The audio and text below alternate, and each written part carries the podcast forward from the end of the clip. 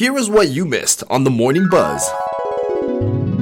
Now, you all have heard of the bikini, right? We all know what the bikini is, but do you know what a face kini is? A bikini on your face.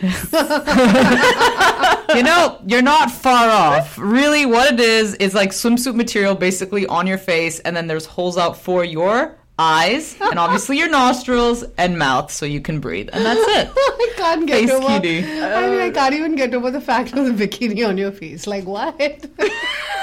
it's for protection from the sun. yeah oh but like my thing is, imagine taking it off the nice tan lines you're gonna get on your face.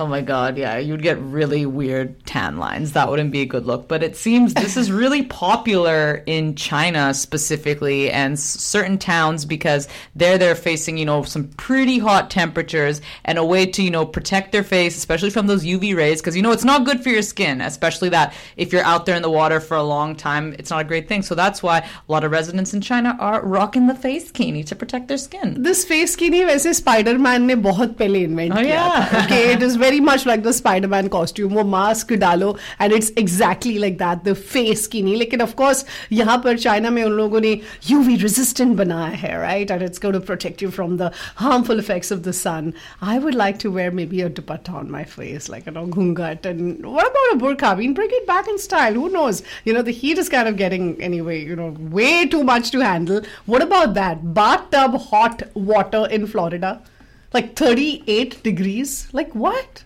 is this the kind of heat we're looking at so i mean facekini is going to be a trend but I, I find it rather funny though to look at people dressed up like almost like spider-man you know I bet you if you start doing that here, everyone else will start doing it. the facekini I, I guarantee you that. Go to the beach, try it. Honestly, people are so vain. That's the that's think about it, right? Like so anytime I go to see my dermatologist, right? Like one of the things that she will always stress to me is like, Karen, you've got to wear your like sunscreen and she's like, of course if you're going to be out in the sun, make sure you know you have a sun hat on to protect uh, your face cuz you know, it's not good for your skin in the long run. So really, I can see facekinis definitely being a thing. Now, obviously when you walk down the street, it's not a great look aesthetically. You kind of almost look like a burglar or something like you're out to rob someone. Yeah. So that's the only smile. Just keep a nice big smile on your face. They know you're friendly. having it in different colors um, right and maybe versace gets onto the bandwagon should kuch branding Okay, well, I'll show you ladies the colors. Like they got a bright neon one over here. No, give, give me a give me a Barbie looking And one. you want Barbie? Okay, asked for it. Here you go. There's a pink oh color one with flowers.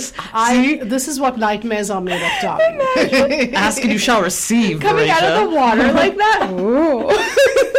keep the kids away. Just keep everybody away. So let us know. Would you jump on the face kitty trend? The Morning Buzz, weekdays at 8 a.m. to 10 a.m. with Mankiran, Natasha, and Malaysia.